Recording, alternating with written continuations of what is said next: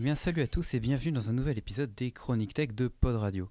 Avec cette fois-ci, je vais vous accompagner pour une chronique au premier sens du terme, c'est-à-dire donc avec un retour sur un sujet qui a fait l'actualité Apple en ce moment, et qui est le renouvellement de sa gamme d'ordinateurs et plus particulièrement aujourd'hui du Mac mini. Alors petit retour en arrière, nous sommes en janvier 2005. Le ticket d'entrée pour se procurer un Mac neuf est de 1000 dollars. C'était à l'époque l'iBook G4 entrée de gamme avec un G4 cadencé à 1,21 GHz et un écran de 12 pouces. Et au niveau des machines de bureau, c'est aussi 1300 dollars pour l'iMac de base. C'était les modèles G5 17 pouces à 1,6 GHz, les tout nouveaux. La keynote de la Macworld débute en ce matin de janvier et Steve Jobs annonce un rafraîchissement de la gamme d'iPod. Le plus marquant, c'est bien sûr l'iPod mini qui passe de 250 à 200 dollars et un nouveau venu, l'iPod Shuffle, qui est, d'après Steve Jobs, l'iPod le moins cher jamais sorti à 100 dollars. Et finalement, dans cette keynote apparemment orientée ouverture euh, d'Apple à un public d'acheteurs encore plus large avec cet iPod Shuffle, Steve Jobs revient avec ce qu'il appelle le Mac le moins cher jamais sorti, la machine parfaite du switcher. Comprenez euh, l'utilisateur qui va venir de Windows vers le Mac. And so today, we think we know what they have in mind, and we're introducing it. It's called the Mac Mini.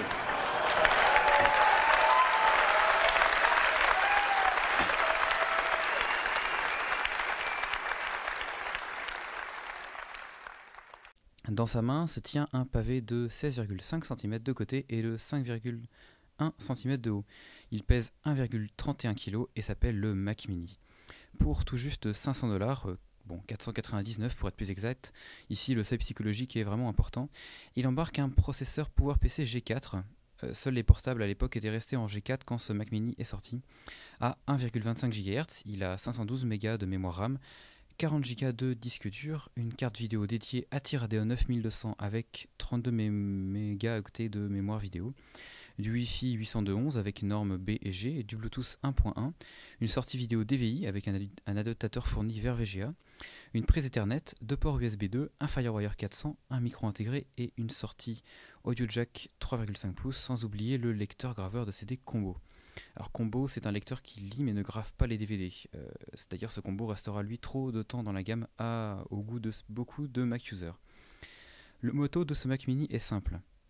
Vous voulez passer au Mac, vous avez déjà un clavier, une souris, un écran. Le Mac mini d'ailleurs n'en est pas doté. Donc c'est maintenant 499 dollars pour pouvoir utiliser Mac OS X. Dans l'idée, ce concept était très efficace. Beaucoup de Mac users avertis ont pu faire passer leurs parents, leurs amis hésitants sur Mac OS X avec cette machine. Mais au-delà de ce public, Apple n'a encore une fois pas assez enfoncé le bouchon sur sa communication. Il n'était pas rare de voir les gens passer devant un Mac mini dans une vitrine et ne pas croire que cette brique puisse être un ordinateur à lui tout seul.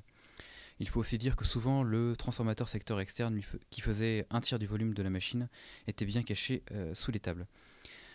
Au fil du temps, les mises à jour de la machine se sont faites de plus en plus rares. Fin 2005, les fréquences des processeurs G4 sont, mises à jour. En février 2006, comme beaucoup de Mac, les Mac mini bénéficiera d'un processeur Intel. Mais par rapport aux autres iMac ou alors les portables, le modèle d'entrée de gamme n'aura qu'un corps solo et pas un corps duo. Un seul processeur dans une seule puce au lieu de deux. Et de plus, une grosse incohérence viendra se glisser dans sa description. Le modèle d'entrée de gamme augmentera de 100 dollars pour passer à 599 dollars. Toujours en retard par rapport au reste des machines Apple, il changera pour un Core Duo en septembre 2006 et un Core de Duo à minimum 1,83 GHz en août 2007. Avec ce modèle, ses capacités resteront les mêmes pendant une énorme période de temps, 18 mois. Pas de disque dur au-dessus de 160 Go, pas de RAM au-dessus de 2 Go d'après Apple, 3 Go était possible avec une petite manipulation. Il a tout de même gagné un, un port audio en entrée, deux ports USB de plus et du Bluetooth 2.0. Mais ceux qui se sont penchés sur ce Mac pendant cette longue période de stagnation auront retenu deux points noirs. Il y aura toujours un lecteur combo pour une machine de 2007 à 600 dollars et une carte graphique partagée trop légère qui était le chipset graphique GMA 950 d'Intel, déjà essoufflé à sa sortie en août 2007 et largement dépassé fin 2008. Pourtant, les usages d'une telle machine, hormis la machine légère relativement abordable, ce qui n'était plus trop vrai euh, pour le, le coup d'être abordable, pour entrer dans, dans le monde du Mac sont variés ça peut être une machine bureautique et multimédia. À part pour le jeu, tout ce que l'on peut faire avec un Mac est très faisable confortablement. iWork pour ses documents, iLife pour faire de la photo, ses vidéos de famille, son site internet et iTunes pour écouter sa musique. En serveur domestique avec macOS 10 version serveur, le Mac mini n'a pas une trop grosse consommation électrique, il a un son, un bruit réduit et des performances suffisantes pour un serveur personnel. Comme centre multimédia, avec une évolution de macOS 10 apparue avec Tiger, Front Row. Branché dans un salon et connecté à un écran de télévision, même en Wi-Fi avec les autres Mac de la maison, ce Mac mini peut faire office d'excellent media center pour écouter sa musique, regarder ses films et ses photos dans un salon. Mais justement, pour sa dernière utilisation, Apple avait d'autres plans. En janvier 2007, justement d'ailleurs quand le Mac mini a été plus ou moins délaissé, si vous suivez bien, Apple sort l'Apple TV, une boîte Media Center pour le salon. On voit tout de suite la concurrence avec le Mac mini. Trois hypothèses sont donc plausibles pour cet abandon de d'évolution au niveau du Mac Mini. Première, Apple n'aime pas le Mac Mini, réclamé par les actionnaires pour avoir une machine à, à prix basique et qui n'a qu'un effet de lame sur leur production.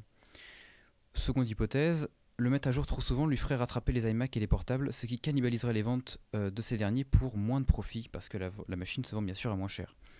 Ou alors, l'Apple TV et le Mac Mini sont bien en compétition interne chez Apple.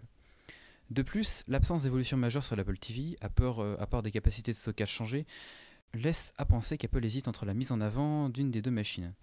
Les chiffres de vente auront sûrement décidé, vu qu'en mars 2009, le Mac mini sort d'hibernation pour être finalement mis à jour.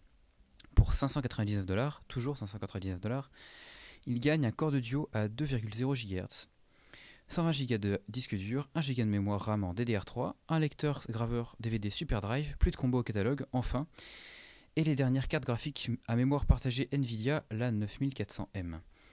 Au niveau des interfaces, cette version récente n'est pas en reste. 5 ports USB, un port FireWire 800, du Bluetooth 2.1, de l'AirPort 802.11n B et G, deux sorties vidéo, une DVI et du mini DisplayPort. Un très beau modèle, mais toujours en contradiction avec la politique de prix de ce Mac, euh, la politique qui était la machine la plus abordable jamais créée. Quoi qu'il en soit, entre l'Apple TV et le Mac mini, les bidouilleurs y trouveront leur compte. On pourra modifier l'Apple TV pour augmenter sa capacité de stockage, libérer son système, ou alors on pourra modifier son Mac mini pour en changer le processeur, le disque dur, les cartes d'interface, comme à l'image d'un défunt Cube G4. C'est aussi ici qu'interviennent les dernières rumeurs, peut-être aussi confirmées au moment où vous écoutez ces chroniques, pour le Mac mini. Apparemment, un nouveau modèle arriverait en octobre, plus rapide, sûrement une petite amélioration des processeurs et du disque dur, et surtout une baisse de prix pour retrouver ces 499 dollars tant convoités. Si cela se confirme, la théorie du match interne à Apple entre l'Apple TV, vendu 229 dollars aux États-Unis, et le Mac mini sera hautement probable. Si Apple se réveille enfin sur cette ouverture de prix et se démène pour rendre accessibles ces deux machines au public, de quoi pourrait-on se plaindre? Nous verrons bien. En tout cas, un Mac mini qui euh, joue à la balançoire entre l'Apple TV et des ventes poussées par Apple. Le futur nous dira si le Mac mini sera poussé vers, de lendemains meilleurs et nous nous retrouverons dans quelques mois. Et c'est ainsi que se termine cet épisode des Chroniques Tech de podradio.fr. Je vous invite à aller écouter toutes nos autres productions sur la radio ou en podcast, ainsi que les podcasts de nos partenaires diffusés sur la radio. Et pour ceux qui écoutent cette dernière, la musique va repartir et je vous souhaite à tous une excellente journée.